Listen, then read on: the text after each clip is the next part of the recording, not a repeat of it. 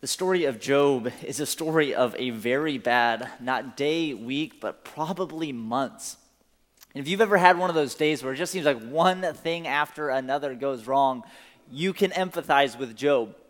I remember one, uh, one day in our senior year of college, my wife and I were excited because we were ready to go home and we just had to finish up the day of work and then we are going to hop on five, drive from Southern California back home and be able to have a chance to relax a little bit. And that, that morning, as Kristen was getting ready to go to work, she locked her keys in her car. And normally, Kristen is the most responsible person. She's the one that makes sure, like, hey, do you have your sermon notes for this morning? You might want to take a Bible on stage. She's that person for me. But this, that day, like, even though it was, you know, already going to be a long day, she locked her keys in her car. All right, whatever.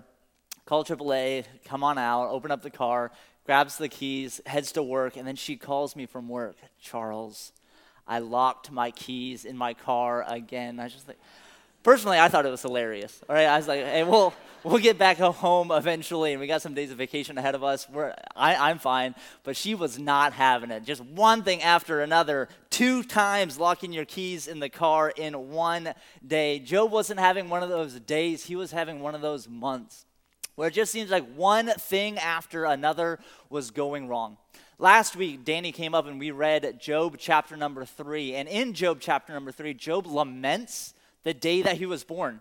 He curses that day and says, I wish that that day would have never happened. And at the end of that, Job's three friends open their mouths and they just drive the dagger into his back a little bit further and they take things from bad to worse.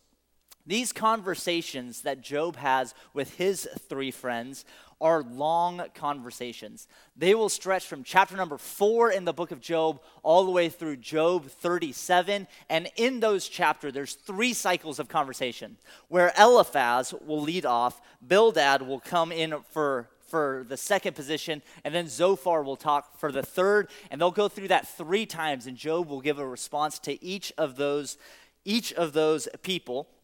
For this morning, we're just going to be looking at the first cycle of conversations in Job chapter 4 through 14. And I just want to point out three things that I think will hopefully be helpful to us as we wrestle with our own problems.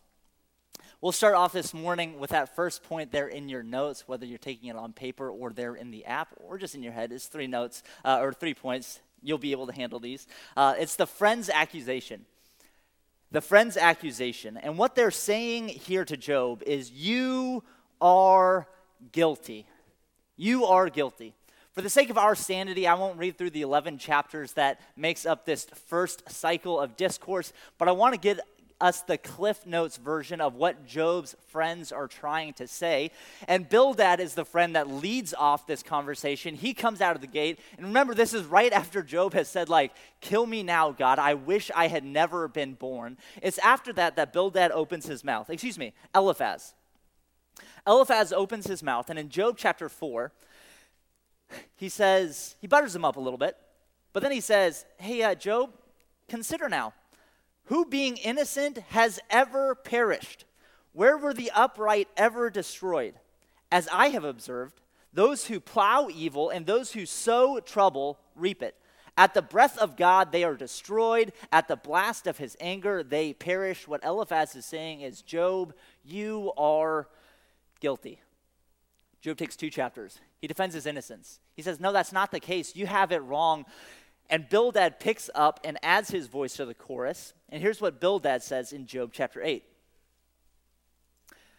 Then Bildad, the Shuhite, replied, How long will you say such things, Job? Your words are a blustering wind. Does God pervert justice? Does the Almighty pervert what is right? When your children sinned against him, he gave them over to the penalty of their sin. And so Bildad's not simply going after Job, he's saying, hey, your kids are guilty as well.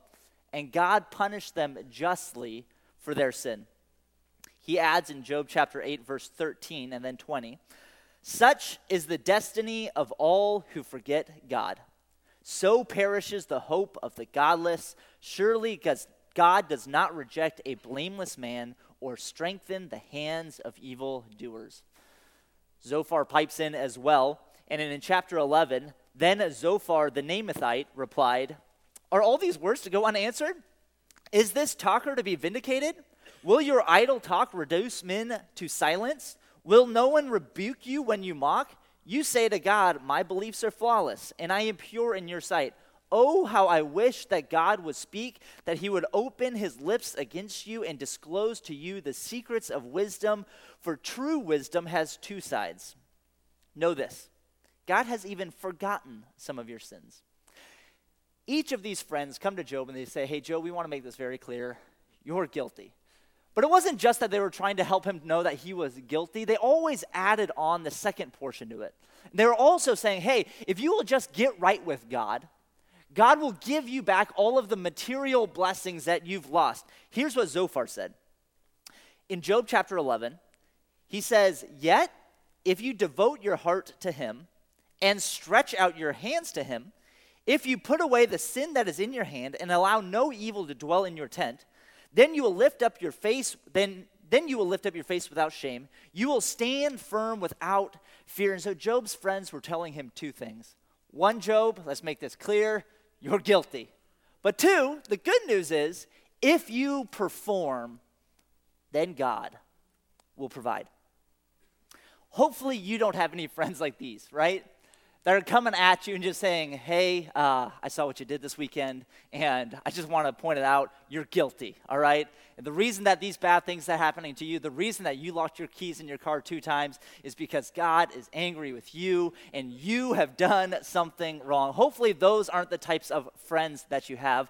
But regardless of what type of friends that you have, there always seems to be a source of condemnation that comes into our lives, isn't there? This morning, I just want to talk about two sources of condemnation I think many of us feel and many of us experience, even if it isn't our friends. The first voice of condemnation that I think is prevalent in our society, eh, especially with us that are in this room this morning, and really could be religion. Religion. And when we come to the Bible and, and, and, we're reading it for ourselves, the Bible has no lack of negativity, does it?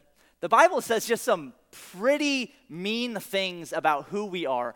Paul was a nice guy, and he wanted to point out hey, uh, it's written, there's none righteous, not even one. You're not the exception to the rule. And just so you know, the wages of those sins that you commit, the wages of sin is death.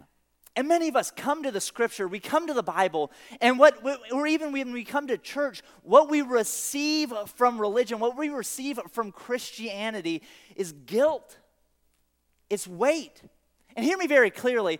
I am not trying to say that there is not a place for man clearly pointing out sin. We need to know the diagnosis before we can get the cure. But if what we are getting is the finger pointed at us and saying, You are a sinner, and the pointing out of the sin without pointing to the Savior, without getting to the solution for our sin, that that guilt can be a heavy guilt that is placed on our shoulders. That really our church can be a church that places that burden onto people's shoulders this in, in, these last couple of weeks i was meeting with somebody and he was just listing off names of kids that used to come to our youth group and he said charles this person doesn't come anymore. This person doesn't come anymore. This person doesn't come anymore. And the reason that they don't come is because when they walk into this building when they walk into this room they just feel judged. They feel like they're not good enough.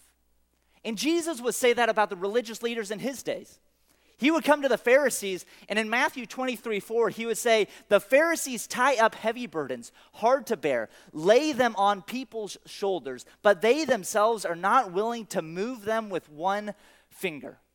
And so many people come to church and they come to Christianity and they come to the Bible, and what they receive is a weight that's placed on their shoulders. And what is told to them is, You're not good enough. And if that's you in here, I'm so glad that you've come. Because the book of Job is a, is a story that you can resonate with. That if you're here and you're saying, that's what I've perceived when I've come to this church, can I apologize that if you've ever thought that we were pointing out your sin without also pointing to the Savior and the solution for your sin, that man, I, I apologize for that.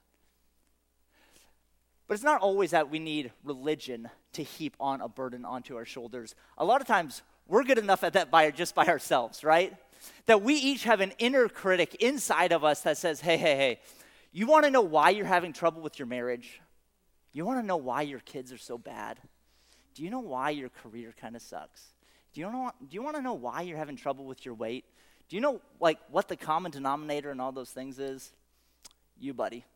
A lot of times, just ourselves, like we don't need an outside source of somebody bringing criticism into our lives. We just feel it ourselves that the inside of ourselves, there's a voice that says, You are not good enough. My primary role here at Three Crosses with, is with high school students.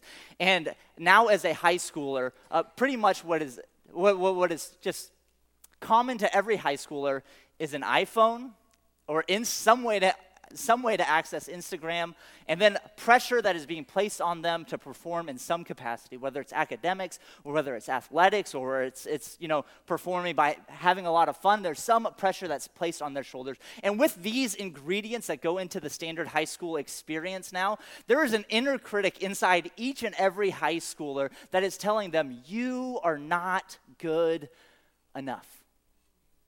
You don't measure up.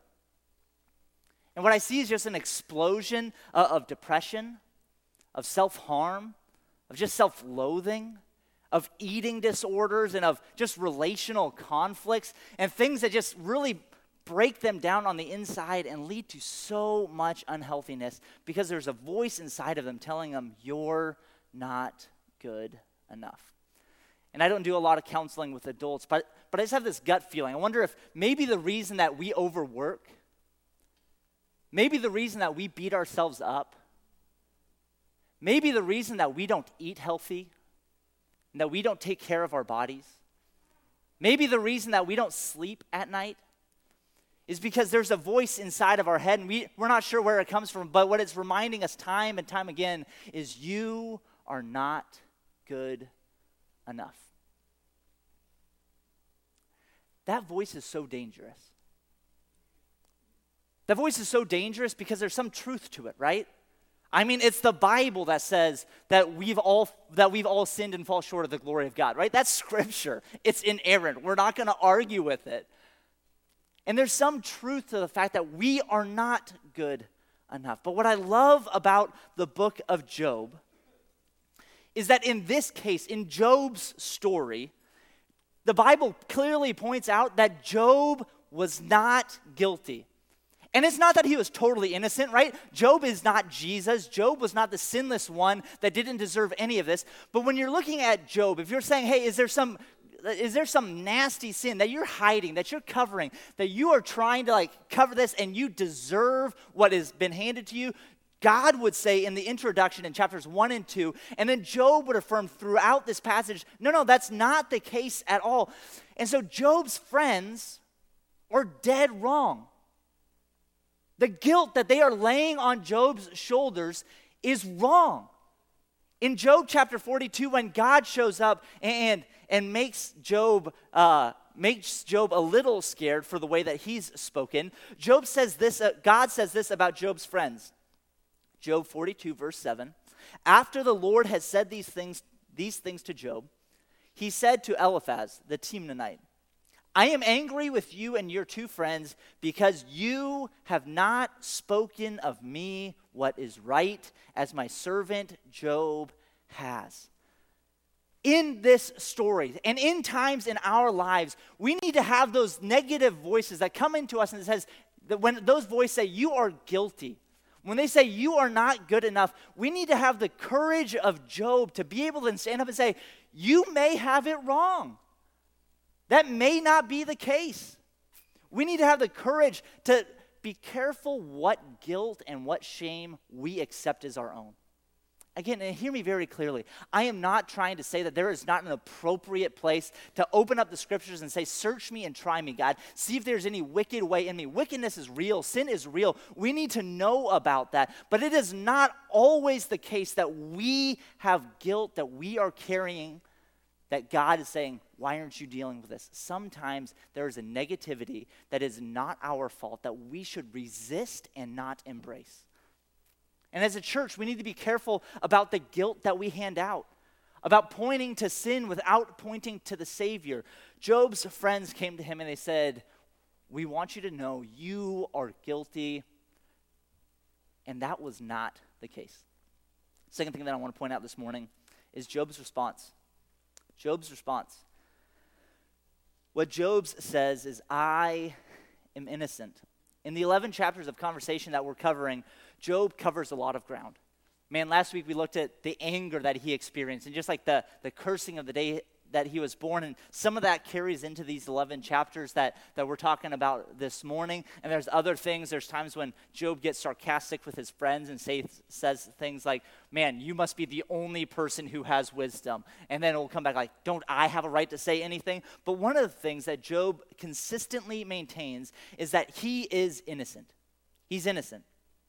This is the premise of the book that Job is an innocent person that God chose in his wisdom to allow to suffer.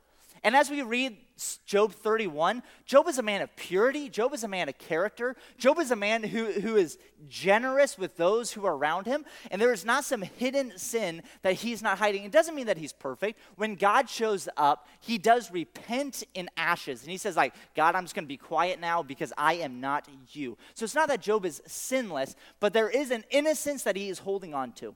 Here's what Job says in Job chapter 6, verse 24. And if you're like furiously rushing through there, I knew that I was going to be hopping all over the place. And so you can just, you can look up here. You can relax. I got it. But if you want to double check me, all right, see how fast you are. Job chapter 6, 24, 29, and 30. Job says, Teach me, and I will be quiet. Show me where I have been wrong. And then he says to his friends, Relent, do not be unjust. Reconsider, for my integrity is at stake. Is there any wickedness on my lips? In Job 12, verse 4, he says, I have become a laughing stock, laughing stock to my friends, though I called upon God and he answered, a mere laughing stock, though righteous and blameless. Job 13. How many wrongs and sins have I committed? Show me, offen- show me my offense and my sin. Job is saying that he's innocent, and this is actually an important portion of this story.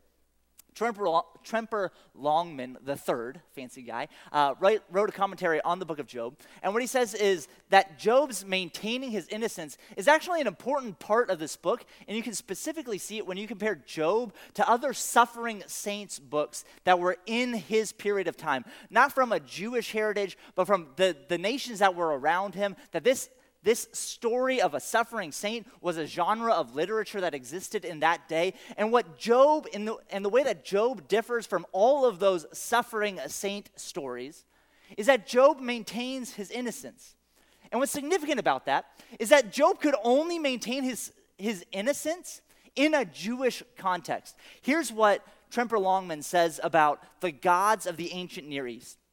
The gods of the ancient Near East were considered somewhat unpredictable and excuse me, inexplicably, inexplicably moody.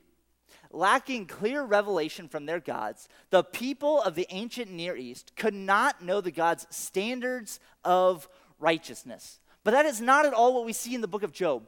Job says, No, no, I know what God requires, and I have measured up to those requirements. Job knew that he was righteous before God and he was confident in his relationship with God. And, and in our day and age, we don't much like a God that like that kind of like draws boundaries and says, "Hey, these are the boundaries in which I want you to live. These are the standards that I have for you. These are the rules that I have to govern your life." We just kind of want ultimate freedom, right? We want to do whatever we want to do. But what I love about Job is Job knows the lines that God's set for him. And he says, I've maintained my innocence within those lines. I think sometimes as as people who are living in a culture where it just says, no, no, there should be absolutely no boundaries that are set for you. You should just have ultimate freedom, that, that we don't realize the weight that that places on us. My little daughter loves coloring pages. And so frequently she'll come up to me and says, Dad, uh, can you print me off a Moana coloring page, a Frozen color page, a Princess color page, right? And so, and so we'll spend like four or five minutes and we'll be on the phone and and we, we print we, we pick out you know what coloring page sends it to the printer she runs over grabs it and colors in the pages. And what's nice about those pages is they give you the outline they give you the lines that you should stay in. And if you just like kind of kind of stay within the lines you are going to have a drawing that kind of makes sense. But in our day and age like don't give me those lines. I'm going to draw my own lines. I just want a clear white piece of paper and I want to draw wherever I want to draw. But then when we look at the piece of paper and it's a mess, we're like, well, how did that happen? Job knew the lines. And this is an important idea in Job where he says, I've maintained my innocence. When I was reading this out of the book of the Job, out of the book of Job, what I what I was just encouraged by was, man, I want to have an I want to have integrity like he has integrity. To be able to stand before God and say, I am innocent. Woo! Man. I want to pray to God, say, God, search me, try me, see if there's any wicked way in me. I, I, I actually want to deal with that. Not because I'm afraid of getting caught, but because I want to stand before God and say, God, I'm innocent before you. Not only does it get me motivated to do that, man, I'm just excited that I can that he's handed me his rules, right? And that he tells us, hey, my, my rules aren't even burdensome, right? Like, I, am going to get real hard on you. The biggest commandment that I'm going to give to you here, how about this? Love God, love each other. How could you? They're not even hard, right? Job maintains his innocence. But even as Job is resisting the negative thoughts, even as Job is maintaining his integrity, maintaining his innocence, that doesn't fix the problem, does it? I mean, he's still miserable. He's still going through it. He's still suffering. And so, third thing that I want us to notice this morning is Job's request. Job's request. Job's request is this I want to see God. I want to see God. It is in this request that Job's suffering and Job's problems find their ultimate resolution where Job's suffering is brought to an end and he is restored into a right relationship with God. Here's what Job says in Job 13:3. But I desire to speak to the Almighty and to argue my case with God. And as he talks, as he comes to this, uh, comes to this conclusion, God, I'm going to argue with you. There's two things that there, there, there's kind of like two tensions that he feels. On the one side, he's like, I know I'm right. God, you're in the wrong, right? And what he says in Job 13, 18, now that I have prepared my case, I know I will be vindicated. He's like, God, you got it wrong. I'm right. Man, talk about a little bit of pride, right? Like, Job was not that innocent. But as he's coming to God and saying, like, I will be vindicated, on the other side, like, he's not a fool. He knows that standing before God is going to be difficult. And so here's what he says in Job chapter 9 Job 9, 32 through 35. Job says, He, speaking of God, is not a man that I might answer him, that we might, that we might confront each other in court. If only there were someone to arbitrate between us, to lay his hand on us both, someone to remove God's rod from me so that his terror would not frighten me no would frighten me no more. Then I would speak up without fear of him, but as it now stands with me, I cannot. And so Job's in this place of tension. What what he knows is in order to fix this, I have to meet with God. And on the one hand, like, God's gonna admit that I'm right because there's this innocence that I have. But on the other hand, how can I possibly meet with God? I'm just a man. And there's nobody to go between for us. And so Job's in this place of frustration. I know what I need, but I can't get it. This is my favorite part of the book because I've read the end of the book. I know that Job, in this tension, he says, I need to meet with God. And I know Job does meet with God. And absolutely not. He's not vindicated. When he meets with God, he repents and just says, like, I will be silent now. But he finds something so much better than vindication. He finds restoration. His relationship with God is restored. And as a symbol of that, God blesses him with the material things as well. He finds restoration. But even more exciting than just reading these chapters in the context of Job itself is reading these chapters in the context of the whole Bible. Because Job comes and he says, I'm frustrated because, on one hand, I know that I need God, but I can't get to God. How can I make this happen? So, when we come and we're reading through Job, we read what he says in Job chapter 9, verse 33. If only there were someone, someone to arbitrate between us, to lay his hand on us both. And then we go to 1 Timothy, and what Paul says is that there is one God and one mediator between God and man, the man Christ Jesus. What Job wanted was somebody to go between him. Paul says we have that. We have that. When he says there in Job chapter 9 again, if only there were someone to remove God's rod from me, this, this punishment, so that his terror would frighten me no more. And we come to Romans chapter 8 and we say, There's therefore now no condemnation to them who are in Christ Jesus. We have that. Job, you were wanting for somebody to take away God's punishment from you. We have that in Jesus. We come to Job chapter 7. Job says, Why don't you pardon my offenses and forgive my sins? And we come to 1 John 1 9 that if we confess our sins, He is faithful and just to forgive us our sins and to cleanse us from all unrighteousness. When we read the book of Job, in light of the New Testament, all of these things that Job's agonizing over, that he's wrestling with, and he says, There's no way that I can come to God. God says, Man, you don't have a high priest that is unaffected by the things that you've gone through. Jesus was in all ways tempted as you were, yet without sin. So come boldly into the throne of grace to find grace to help in your time of need that we have in Jesus all of the things that Job longed for. It was a perfect storm. I was, I was, uh, it was, a, it was a Saturday, Friday or Saturday afternoon. I honestly don't remember. Uh, and inside of me, I wanted like the three things that, that I was thinking, man, I, I want to do great at these three things. Is, man, I want to be a great dad. I want to hang out with my kids and play. It's Saturday, it's a weekend. I want to make it a great weekend for them. I want to be a good husband, and so I'm trying to clean up the house and like, uh, you know, just just tidy things up so that Kristen doesn't come home and be like, "What is wrong with this place?" And I want to be a I want to be a good pastor, and so I find myself on a Friday or a Saturday. I'm listening to an audiobook.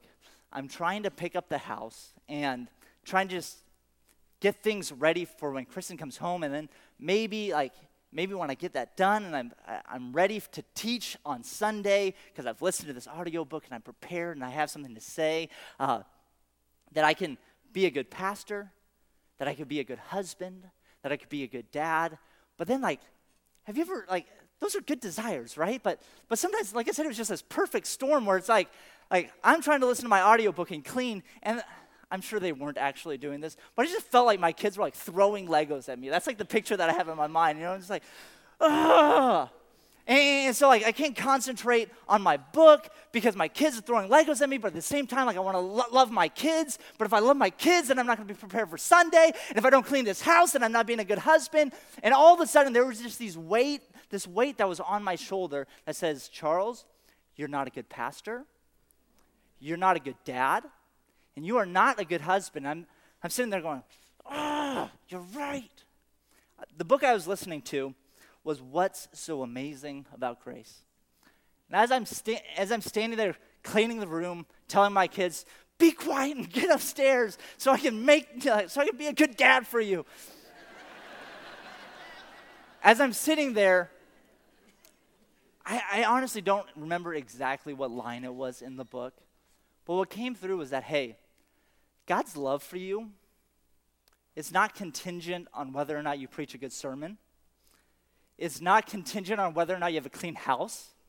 It's not contingent on whether or not your kids have fun or they think that you're the best dad ever. God loves you regardless.